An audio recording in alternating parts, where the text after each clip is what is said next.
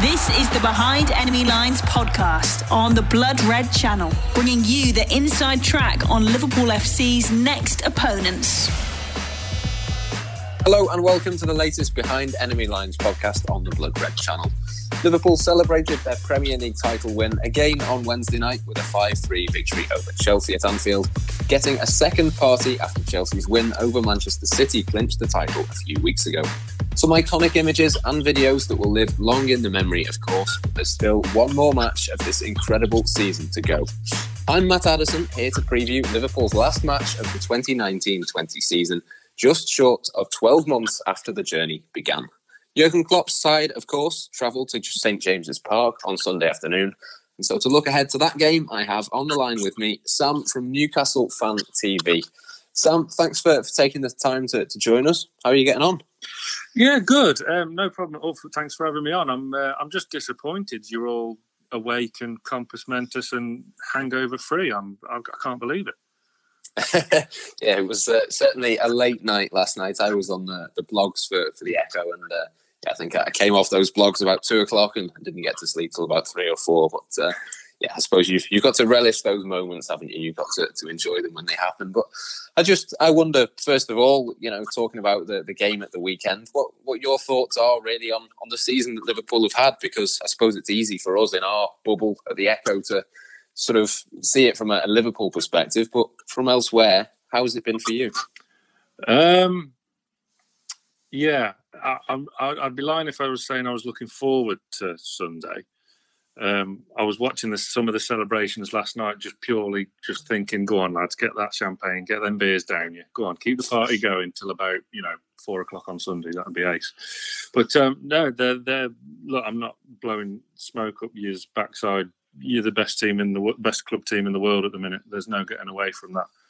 Uh, world champions, European champions, now Premier League champions, which I, I'm guessing it's the one you you all wanted. Uh, it's been a long time coming um, after a few near misses, but um, yeah, you, you, your squad's bulletproof. I mean, especially the starting eleven, it's just um, pretty imperious looking. I mean, it, has been on the cards for the past couple of years now, so yeah, I'm, I'm I'm hoping that Klopp puts out the team that you sent out in the uh, Carabao Cup against Aston Villa. Then we might have a chance at, at nicking a point. yeah, certainly be interesting to see who plays. I'm sure it won't be quite that team, but I suppose Newcastle, if this takeover, which seems to be sort of overshadowing the football almost over the last few months, if that goes through, maybe Newcastle could get to that level one day soon. I mean, first of all, I mean, obviously Mike Ashley is there and, and everyone's aware of the issues with him. Why is it so important that, that Newcastle get taken over?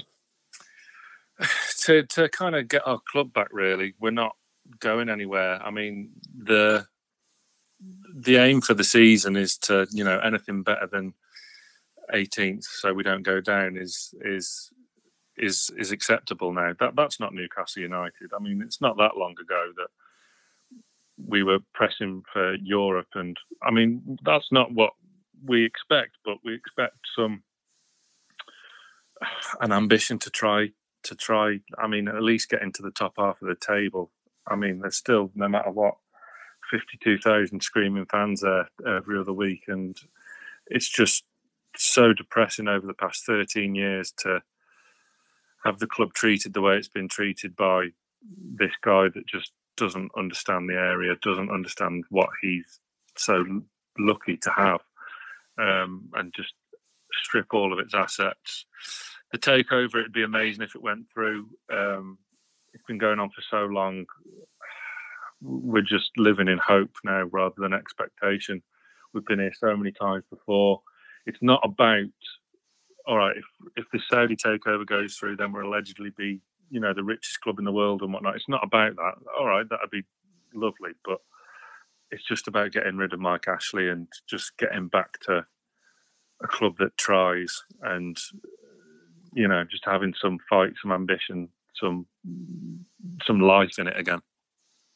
Yeah, I suppose some parallels there with Liverpool under Hicks and Gillett. It was, you know, a regime that Liverpool fans needed to to get to, to see the back of almost. And I suppose, as you say, that the longer these things drag on, the less likely sometimes they are to get over the line. I mean, are you hopeful that, that something will happen? Because I don't know how long this has been going on for now, but it seems like forever. Four months. Um, I think it, just after lockdown, the news broke, which was probably the worst thing that could have happened. Because with this news breaking during lockdown, when none of us have got anything to do, we're just constantly refreshing Twitter every two minutes, expecting news, which is just never going to happen. Of course, it's not. Usually, with takeovers, you find out, you know, on the completion day or when it's about to be completed. But four months of this, and now the latest is that we seem to be stuck in the middle of a, a battle between the Saudis and Qatar. I mean, politics and football don't go together, but um, I mean, we've had the likes of uh, Henry Winter and John Cross on Newcastle Fans TV during lockdown, and their opinion was if anything's going going to disrupt and stall this takeover, it's the argument between them two countries and the TV piracy issues that have been happening in the Middle East. So it's it's just so frustrating, and you're just banging your head against a brick wall until it, any sort of communication of a resolution comes out. Yeah, it doesn't sound like one that's going to be done anytime soon. But I mean, in terms of the actual football, then Newcastle's season 13th going into this game, they'll only stay there or, or drop down to 14th at the absolute worst, depending on the result. I mean, sum up the, the campaign really. I know you said before it's it's about staying open, and anything above 18th has been a success. But then surely that makes 13th place relatively successful you would you would have definitely taken it at the start of the season. I mean, we were anti-post favourites to be relegated with with the likes of Norwich. Um, so on that basis, considering the mess we were in at the start of the season and just the lack of organisation and just not knowing what was happening, um, you would definitely say it was a success on the face of it. Um, it's been a mixed bag. There have been some good performances. There's kind of been a bubbling undercurrent with a, a, couple of issues with some players and their contract situations. Matty Longstaff, in particular, I don't think has been particularly well treated um, by the regime. Um, he hasn't had a look in since since restart because of his inability to sign a contract. He's our hottest property, really. He's he's got so much potential, and he's being kept. Bruce Steve Bruce is playing players out of position to keep him out the side. So it's it's not been smooth sailing. We've ridden our luck a few times. Um, we've picked up some real unexpected wins and, and really lucky wins against um, Chelsea at home and, and Tottenham away. Um, but it, it's not been all bad. The style of football isn't exactly what you'd come to expect. But then it wasn't under Rafa either. So it's six of one, half a dozen of the other. But what can't speak can't lie, and the table says 13th. So it's not been terrible at all. No, I mean only one win in the last eight matches, I believe, and that came against Bournemouth. I mean, would it be fair to say since lockdown, Newcastle maybe haven't been in the best form, and it's almost you're almost going to be glad that the, the season is coming to an end almost. Possibly. I mean, the first four games were unbeaten in lockdown, but then uh, injuries started happening. Steve Bruce doesn't manage his squad very well. He does run players into the ground. So players have picked up injuries, so we're down to the bare bones because, I mean, the guy doesn't even use all of his substitutes, and then complains that players are tired and lacking fitness, and then lo and behold, three days later they're playing ninety minutes again. So that's kind of been brought on himself um, to an extent. But the the last few games, I mean, Spurs at home the other week, we, we didn't deserve to get beat at all. I mean, on the face of it, you think, oh, Newcastle won, Tottenham three, routine win. Harry Kane strikes again and whatnot. But it wasn't like that at all. Newcastle played some really nice stuff and didn't deserve to lose. Um, other games have been terrible. Uh, Man City in particular, obviously. Um, but it, it is just a case of riding out to the end of the season now. We saw that on uh, Monday in our last game at Brighton, which was which could have been played on the beach. Yeah, certainly wasn't the, the best spectacle. And you mentioned that record against the top six. There have been a couple of wins, but a 3 1 defeat at Anfield, 5 0 against Leicester and Man City, 4 1 at Arsenal. Newcastle tend to concede at least twice against the big six teams. And, and when they do, it, it can sort of get a little bit ugly. Yes, uh, the Leicester games in particular were one I'm not overly keen to remember. Um, I was at the Emirates for the 4 0 defeat against Arsenal. And first half, we were superb. It was nil nil at half time. And then for some reason, players switched off from the moment that whistle went in the second half, and we were absolutely destroyed. It was it was quite perplexing. But um, yeah, I mean, even at the game at Anfield, we went one 0 up, if you remember, through uh, Jetro Willems, and then it all went so wrong. But you know, when you're playing the best team in the world, you can just turn it on at the flick of a switch. So it can get pretty ugly, which is why I'm, I was, as I said earlier, I was quite keen to see the players knocking back a few beers in the dressing room last night, and long may it continue. But um, yeah, our, our, record, particularly away from home, is poor. But uh, now, you know, an empty St James's Park isn't uh, isn't a positive for us. Behind enemy lines on the Blood Red Channel. You mentioned Rafa Benitez before, and I've got to, to ask you about him. Of course, a, a manager that Liverpool fans love, and, and, Newcastle fans did too, I believe. Mean, yeah. explain the, the sort of relationship that, that Newcastle fans and, and Rafa had. Uh, he got it. He understood. He understood the club. Uh, he understood the club. He understood the city. He understood the fan base he knew what we were wanting. He wanted the same things as us. He was in constant battles with ownership, which you know, like he was at Liverpool with uh, Hicks and Gillett. Um, it was just, it, it's the hope that kills you. And the best thing about Rafa was he brought hope, but that was the worst thing about Rafa as well that he brought hope, because. it, nothing was ever going to change. He was always fighting a losing battle with Mike Ashley, and he would never get the funds he wanted even though we were constantly told the, the club could have every penny it generated. Yet Rafa Benitez made a profit, a consistent big profit in every transfer window. And he's forced to shop in the loan market. He's forced to buy Stoke City's third choice striker in Joselu. And then he's then our first choice striker going back to our return in the Premier League. So it was it was just a real waste of his of his genius, really. Um, achieving what he did with a squad, which is the the same core of that squad is is what Steve Bruce has got now. It's the same players that were in the championship, barring a couple of uh, additions. You know, the core of that squad is Jamal Lascelles, Isaac Hayden, Jonjo Shelvey, Matt Ritchie. They were all in uh, Dwight Gayle, even as well. They were all players playing in the championship for Newcastle three, four seasons ago. So it was just a real waste of someone like Rafa Benitez to come to Newcastle United at a time where we were at the lowest of lows. Um, it's just a, it was a huge opportunity missed, and it just sums up Mike Ashley's tenure at Newcastle and Steve Bruce, of course, the man to come in. I mean, it was a, a pretty tough job given the, the, sort of relationship, as you say, with Rafa Benitez. How do you assess what he's done this season? Because from the outside, it, it seems like he's actually done pretty well. Yeah, and, and I think Newcastle fans in the main would, would agree he has un, under very difficult circumstances. The Rafa Benitez saga went on way longer than what it should. Um, you know, will he, won't he sign a new contract? I mean, the players were about to leave for pre-season in the Far East before you know the news was finally broken that Rafa w- was leaving. So it was an absolute mess. Um, the players that were signed in the summer weren't Steve Bruce signings; they were signings that were kind of predetermined. And I mean, Joelinton, Rafa didn't want, um, and he was signed. I don't think Bruce had a say in that. So he's he's done a good job under the circumstances. There are a few issues that the fan base does have with Steve Bruce, like I touched on before, squad management and how he looks after his players. Um, not picking certain players and you know persevering with players that just aren't performing. But on the face of it, we we have had some good days this season. Wins over Manchester United at home, Chelsea at home, the Spurs away. They've, they've been good days. Um, but I kind of we still have some fears. If there's no to be no takeover, then we do hold some fears going into next season.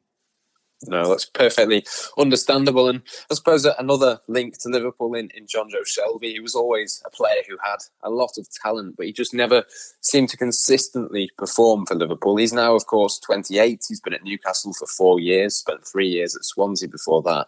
I mean, how would you say he fits into the, the Newcastle squad at the moment? Has he fulfilled the potential that, that he ever had? Um, it's interesting you bring Shelvey up because I've just written an article on NewcastleFansTV.com, cheap plug, um, uh, on Jonjo, and that was this is a player that would have been out the door had Rafa have stayed. He wasn't getting game time. He'd lost his place in the team to Sean Longstaff, um, who came in when Shelvey was injured last season. Um, and it seemed like he was out the door. Though he was constantly linked to West Ham, but he's one of the players that have benefited from Steve Bruce coming in. Um, he's our top league goal scorer this season, which tells you all you need to know about our forward line. But in his younger days, there were many occasions, and even in his early days at Newcastle, games would kind of pass him by. He'd float around, not really do anything. He wouldn't track back. He'd make stupid, stupid tackles, and well, not even tackles, just things to get him sent off. Um, that's gone that's gone now. He's he's finally grown up. He's he's matured. He's he's hard working, consistently hard working, um, and he's got that ability to pick out a pass. Very few players can. Um, don't get me wrong. He's still not perfect. There's, there's still you know he can't do it every week, but um, that could be down to the players he's got surrounding him. But he's been superb this season, in my opinion, and um, still goes under the radar and pretty underrated. Um, I do think maybe, I mean, time's probably passed him by now at the age of 28 for him to break into an England squad, you know, highly unlikely, but I don't think he should be completely out the reckoning. But, you know, he, he has done well. Um, as I say, top league goal scorer. You Can't complain. He's been one of our probably players of the season.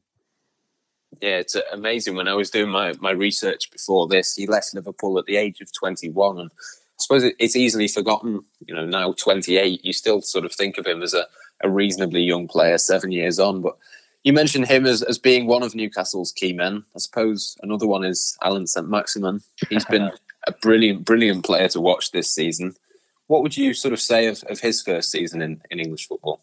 He's the kind of player us Newcastle fans and even the neutrals just love in a black and white shirt.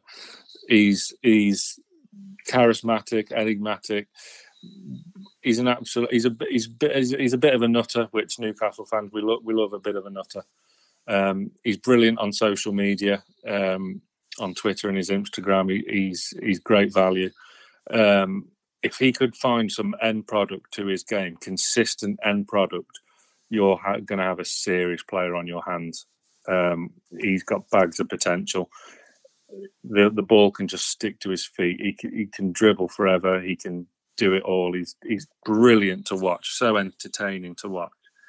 Um, but yeah, it's just sometimes that end product is lacking. Comparisons are drawn with Adama Traore at uh, Wolves last season when he when he didn't really have much end product. Could run with the ball forever, but didn't deliver. That that's kind of some it bodes some similarities to ASM, but my word, he, he is like like you say, he's great to watch. He is our our biggest threat for the opposition. He's pretty much our only outlet because he's so quick.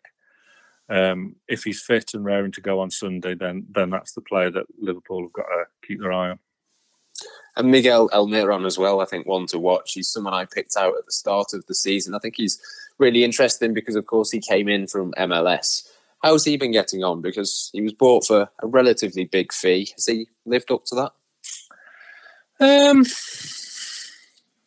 I would say so. I mean, a big fee for Newcastle isn't a big fee for most other teams. So, I mean, 20, 24 million, what does that get you these days? Um, with Miguel Almiron, fans stuck with him because he had a real tough start. He didn't get his first goal till nearly 12 months after he signed. But he'd always work hard, always put in a shift, always smiles about it. And that's why the supporters have stuck with him. He struggled a bit since lockdown. I think he's one that's waited, uh, for the end of the season to come. He looks a bit jaded, probably needs a rest. Um, he's gone missing in a few games recently, but um, on his day, Miggy's a fantastic player. Um, great left foot, tracks back, works hard. Um, he is he is uh, an outlet. He just again there needs to be more from him in the in the final third. And in terms of, of Liverpool, then, just as a, a final question, I mean, which players are you most fearful of? the ones in red. anyone? Anyone in particular? Um. So, your wing backs for a start. Obviously, the best wing backs probably in the world. I mean, Robertson's been superb. I remember Newcastle being linked with him before he um, joined Hull. Uh, opportunity missed there. Um, Alexander Arnold from the outside looking in, I think his future lies further up the field. But whilst he's so young and an amazing special talent that he is, you know, he's one of the best right backs in the world. So he's one to watch. I mean, I always say to people, look, Gareth Bale started at, at left back, didn't he? So Alexander Arnold for me could could um, hit them heights. It wouldn't surprise me one bit. I think he's a proper, real special talent. I don't know whether you'd agree or whether Liverpool fans just think of him as, as a right back, but I don't know. I always kind of see him as one for the future to to to play further up the field. Um, Mane, special talent, absolutely superb. Salah, dangerous as ever. Firmino, brilliant. Origi's a pain in the backside off the bench for defences. Um, Wijnaldum, loved him at Newcastle. Sad, very sad when he left um, played in the number 10 role for us um, and was our top scorer the season we went down. Um, yeah, our, well, the last time we went down, our midfield partnership was Wijnaldum and Moussa Sissoko, who obviously lined up against each other in the Champions League final last season. But uh, there you go. But yeah, um, we've we've got to be at our very very best to to hope for a point. Let's face it. Um, and we need to hope that you know kids are given their time, or you know everyone's got a headache still yeah, we'll certainly see what happens. That's all we have time for on this podcast as the build up to the final match of the season continues. Hopefully, that's put our listeners in the mood to see the Reds again. And games against Newcastle do tend to be decent, so fingers crossed we get a few more goals after that crazy game midweek. Thanks very much to, to Sam for joining me. The final question that I'll throw your way is to ask for a score prediction. I'm going to go for 3 1 to Liverpool, but what are you going to go for? Uh, 2 0 Liverpool. I'm sure our, our listeners will certainly take that. It would be nice to end the season with a win for Liverpool, but we will see what happens. And no matter the outcome, you'll be able to follow it all across the Liverpool Echo and Blood Red. For now, though, thanks for listening. Enjoy the rest of your day. For the final time this season here on the Behind Enemy Lines podcast from me, Matt Addison, it's goodbye for now. You've been listening to the Behind Enemy Lines podcast on the Blood Red channel.